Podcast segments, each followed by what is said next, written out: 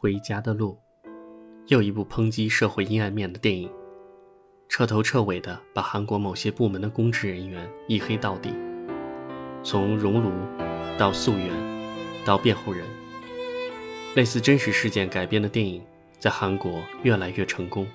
韩国电影人真是敢说，用真实发生的敏感题材来讽刺那些道貌岸然的公职人员，受了不白之冤的国民孤立无援。只仰赖国家，但却被国家抛弃。这名普通家庭主妇在异乡的两年，着实牵动着每位观影者，隐忍、无助、不安。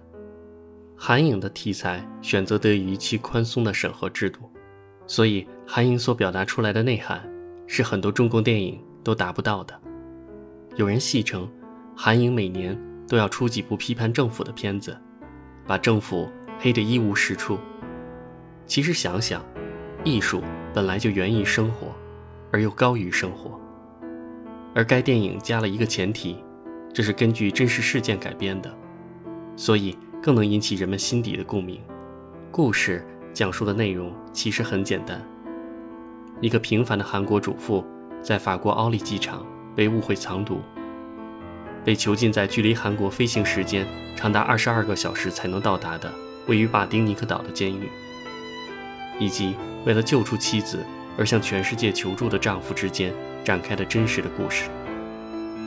故事是以双线进行的，一条线是在异国他乡狱中受尽苦难的女主宋静妍，另一条是在韩国辛苦努力想要为妻子平反的男主。两条线穿插进行，直到后来男女主历经艰难终于相见。两条线汇在了一起。影片主题是回家的路，很简单的四个字，但到了女主身上，竟成了一道永远也跨越不了的鸿沟。且不说男女主为了能回家受尽磨难，给我印象最深的是那张地图，女主贴在墙上，用自己粗糙的手在上面画了一条线，隔了整整一个大洋。细节的表达往往比言语更能让人深思。漫漫回家路，那不仅仅只是一条路，更是女主心底里唯一燃起的希望之光。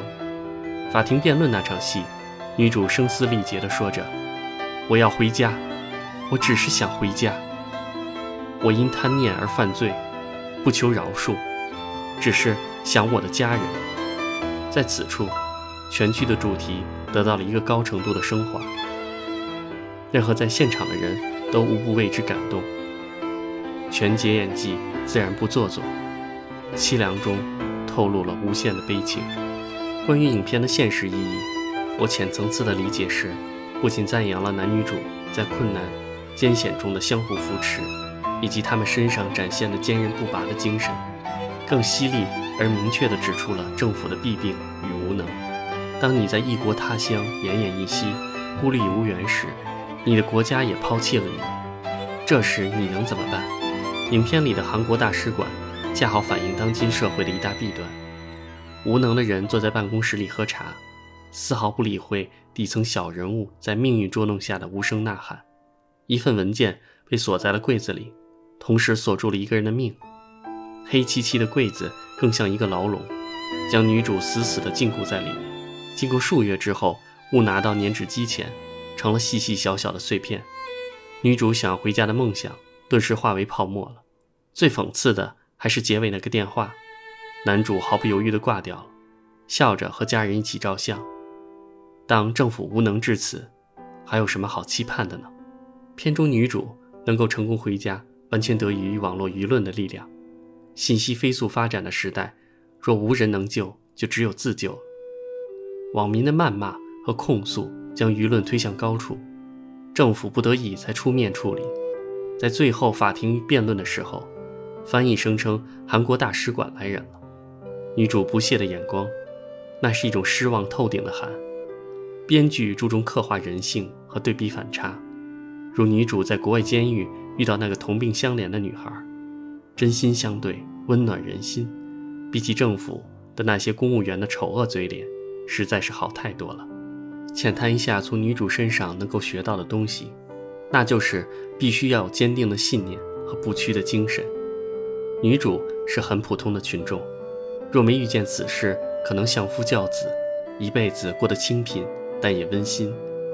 从她入狱的那天起，她就有要想要回家的信念，即使在异国他乡，语言不通，受尽欺凌，心里的信念从未改变。最难过的一场戏是女主被人强暴，女主艰难逃脱，来到了她曾经梦想和丈夫一起去的加勒比海。女主站在蓝色海水中，任风肆意的吹，广阔天地只有她一人。蓝色在电影艺术里表示平和、冷静之意，但放在此片中，更多的渲染了女主在现实打压下的孤苦无力，有一种极强程度的抑郁和悲苦之感。纵使年华逝去，岁月匆匆，等了一月再一月，一年又一年，只要心中有路。回家的大道必会豁然开朗。女主在苦等两年多之后，终于回到了家。尤其片尾，女主一家照相，天上下起了雪花，丈夫无视挂掉了政府的电话，白为纯洁之意，而在这个场景却显得极为讽刺。茫茫大雪能够掩盖得了什么？是罪恶，还是无耻？高修出演是本剧的男主角。和女主全度妍相比，某些方面明显较弱，但也有值得称赞之处。在用汽油浇自己全身以控诉政府那场戏时，演技的爆发力还是很强的。